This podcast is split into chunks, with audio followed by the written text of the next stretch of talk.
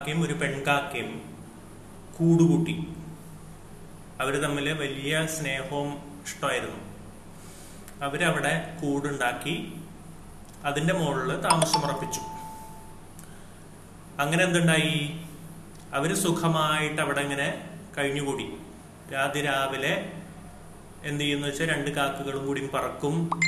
ഇങ്ങനെ പരിസരത്തുള്ള വീടുകൾ അതുമാതിരി തന്നെ അവിടെ ബലി നടക്കുന്ന ചില സ്ഥലങ്ങളിൽ അങ്ങനെയൊക്കെ പല ദിവസവും പല സ്ഥലത്തേക്ക് പോയി അവർ അവരുടെ ആവശ്യത്തിനുള്ള ഭക്ഷണമൊക്കെ കഴിച്ച് വൈകുന്നേരമാവുമ്പോ അവർ തിരിച്ച് കൂട്ടിലെത്തും. കൂട്ടിൽ വന്ന് അവർ വിശ്രമിക്കും സുഖമായിട്ട് കിടന്നുറങ്ങും. അങ്ങനെ നല്ല വസന്തകാലമൊക്കെ ആയപ്പോൾ അവർ ഈ ഭക്ഷണം കഴിച്ച് ആവശ്യത്തിന് ഭക്ഷണമായി കഴിഞ്ഞാൽ അവർ ഈ പൂത്തു നിൽക്കുന്ന പൂങ്കാവനങ്ങൾ അതുമാതിരി തന്നെ മറ്റ് തോട്ടങ്ങളൊക്കെ ഇങ്ങനെ സന്ദർശിച്ച് കണ്ണിന് ആനന്ദം ഉണ്ടാക്കുകയും ചെയ്യും. അങ്ങനെ ഇരിക്കുമ്പോ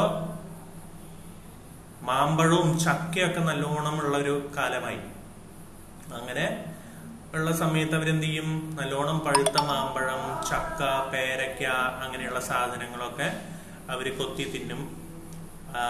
നല്ല രീതിയിൽ സന്തോഷമായിട്ട് ജീവിക്കുകയാണ്. അങ്ങനെ ഇരിക്കുമ്പോ എന്തുണ്ടായി? അവർക്ക് ഈ പെൺകാക്ക മുട്ടയിട്ടു. അങ്ങനെ നാല് മുട്ടയിട്ടു കേട്ടോ പെൺകാക്ക. അപ്പൊ രണ്ടു കൂട്ടർക്കും സന്തോഷമായി ഇപ്പൊ കാക്ക കുഞ്ഞുങ്ങൾ കുറച്ച് ദിവസം കഴിഞ്ഞാൽ കാക്ക കുഞ്ഞുങ്ങൾ വിടരും. മുട്ട വിട മുട്ട വിടർന്ന് കാക്ക കുഞ്ഞുങ്ങൾ ഉണ്ടാവും എന്ന് വലിയ സന്തോഷമായി അങ്ങനെ എന്ത് ചെയ്തു? ഇവർ ഭക്ഷണം തേടി ഒരു ദിവസം യാത്ര അങ്ങനെ പറന്നുപോയി തിരിച്ചു വന്നപ്പോ നോക്കുമ്പോ എന്താ? മുട്ടകളൊന്നും കാണാനില്ല. ആകെ സങ്കടവും വേവലാതിയുമായി. അവരവിടെ ചുറ്റും പറന്ന് നോക്കി നോക്കി. ഇപ്പൊ എന്താ? ഈ മരത്തിന്റെ സമീപത്ത് കുറച്ചുകൂടി മാറിയിട്ട് അവിടെ ഒരു പൊത്തുണ്ട്. ആ പൊത്തിന്റെ പുറത്ത് ഈ പറയുന്ന മുട്ടകളൊക്കെ പൊട്ടിക്കിടക്കണം അതിലൊന്നും ഇല്ലേനും അപ്പോ ഇവരവിടെ ഇരുന്ന് അതിന്റെ അടുത്തുള്ള ഒരു മരത്തിന്മേൽ ഇരുന്നിട്ട് ഇങ്ങനെ വാച്ച് ചെയ്തു. അവിടെ ഇരുന്ന് നോക്കി. നോക്കിയപ്പോ എന്താ? ആ പൊത്തിന്റെ ഉള്ളിൽ ഒരു കൃഷ്ണസർപ്പുണ്ട് ആ കൃഷ്ണസർപ്പം എന്ന ദ്രോഹിയാണ് ഈ മുട്ടകളെല്ലാം കൂട്ടുന്ന എടുത്തുകൊണ്ട് പോയിട്ട് തിന്നത്. അപ്പൊ ഇവർക്ക് വലിയ സങ്കടമായി രണ്ടുപേരും കെട്ടിപ്പിടിച്ചു കരഞ്ഞു കുറേ നേരം. അതിനുശേഷം എന്തുണ്ടായി? കുറച്ച് ദിവസം കഴിഞ്ഞപ്പോ ഇവർ വീണ്ടും ഇങ്ങനെ യാത്രകളൊക്കെ കഴിഞ്ഞ് ഇവരിങ്ങനെ പതുക്കെ വീട്ടിലൊക്കെ വന്ന് ഇരുന്നു. അതിന്റെ ഇടയിൽ വീണ്ടും വെൺകാക്ക മുട്ടയിട്ടു. രണ്ടാമത് മുട്ടയിട്ടത് അഞ്ചു മുട്ടയുണ്ടായിരുന്നു അപ്പൊ ഇവരെന്ത് ചെയ്തു ഒരു കാര്യം ചെയ്യാം. ഇനി ആൺകാക്ക മാത്രം ഇതിന് പോയാൽ മതി. ഭക്ഷണത്തിന് പോയാൽ മതി. പെൺകാക്ക കാവലിരിക്കട്ടെ എന്ന് പറഞ്ഞു. അങ്ങനെ കാവലിരിക്കുകയാണ് പെൺകാക്ക. അപ്പോൾ കൃഷ്ണസർപ്പം ഇത് കാണുന്നുണ്ട്. അത് സൂത്രത്തിൽ ഇങ്ങനെ ഇരിക്കുകയാണ് പക്ഷെ പെൺകാക്കയ്ക്ക് പെട്ടെന്ന് എന്തുണ്ടായി? ഒരു അത്യാവശ്യത്തിന് ഒന്ന് പുറത്തേക്ക് പോകേണ്ട വന്നു. അങ്ങനെ പെൺകാക്ക പറന്നു എന്ന് കണ്ടപ്പോ ധൃതിയിൽ കൃഷ്ണ സർപ്പം ഈ മരത്തുമ്മ കയറി മുട്ടകളൊക്കെ എടുത്തുകൊണ്ട് പോയി അതൊക്കെ കൊത്തി തിന്നു. പെൺകാക്ക തിരിച്ചു വന്നപ്പോ വീണ്ടും നോക്കുമ്പോ മുട്ടകളൊന്നും കാണാനില്ല. ഏറ്റവും വേഗം ഈ സർപ്പത്തിന്റെ മാളത്തിന്റെ അവിടെ ചെന്നു. അവിടെ നോക്കിയപ്പോ അഞ്ചു മുട്ടയുടെ തൊണ്ട് അവിടെ കിടക്കണു മുട്ട മുഴുവൻ പൊട്ടിച്ച് കൃഷ്ണസർപ്പം തിന്നു. അപ്പോഴേക്കും മറ്റേ ആൺകാക്കയും എത്തി. അവർ സങ്കടമായി. ആകെ കരച്ചിലും ബഹളായി ഇനി എന്താ ചെയ്യ? നമുക്ക് ഇത്രയും നല്ലൊരു സ്ഥലത്ത് നിന്ന് ഇവിടുന്ന് പോവാനും തോന്നണില്ല. അപ്പൊ എന്താ ചെയ്യാന്ന് ഇങ്ങനെ ആലോചിച്ചപ്പോ അവരുടെ ഒരു സുഹൃത്തുണ്ട് ഒരു കുറുക്കൻ. കുറുക്കനോട് ചോദിക്കാമെന്ന് തീരുമാനിച്ചു. എന്നിട്ട് അവരെന്ത് ചെയ്തു? കുറുക്കനോട് ചോദിച്ചു എങ്ങനെയാ ഇതൊന്നൊന്ന് ഈ ഞങ്ങളുടെ കുഞ്ഞുങ്ങളെ ഉണ്ടാവാനായിട്ട് ഈ മുട്ടകൾ നശിക്കാതിരിക്കാൻ എന്താ ചെയ്യണ്ടേ എന്ന് ചോദിച്ചു. കുറുക്കൻ പറഞ്ഞു എന്തെങ്കിലും സൂത്രം പ്രയോഗിക്കേ പറ്റുള്ളൂ. നമുക്കിപ്പോ ഈ കൃഷ്ണ സർപ്പത്തിനെ ഒന്നും ചെയ്യാൻ പറ്റില്ല. അത് നല്ല ശക്തിയുള്ളതാണ്. അത് നമ്മളൊക്കെ അടുത്തേക്ക് ചെന്നാൽ അത് കൊത്തിക്കൊല്ലും. അപ്പോ ശക്തനായിട്ടുള്ള ആരെങ്കിലും കൊണ്ട് സർപ്പത്തിനെ കൊല്ലിക്കേ പറ്റുള്ളൂ.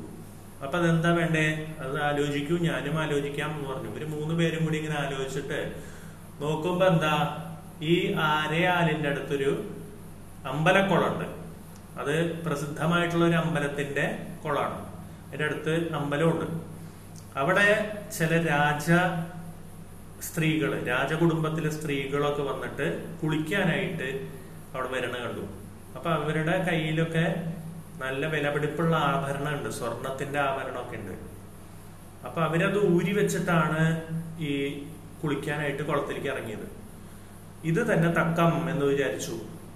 കുറുക്കം പറഞ്ഞു കാക്കയോട് പറഞ്ഞു അതിലൊരു സ്വർണമാല എടുക്കൂ അല്ലെങ്കിൽ ഒരു നല്ല വള എടുക്കൂ. അത് അവർ കാണണ രീതിയിൽ വേണം കൊത്തിയെടുക്കാൻ. എന്നിട്ട് അവർ കാണണ രീതിയിൽ തന്നെ പതുക്കെ പറന്ന് എവിടെയെങ്കിലും ഇരിക്കുക.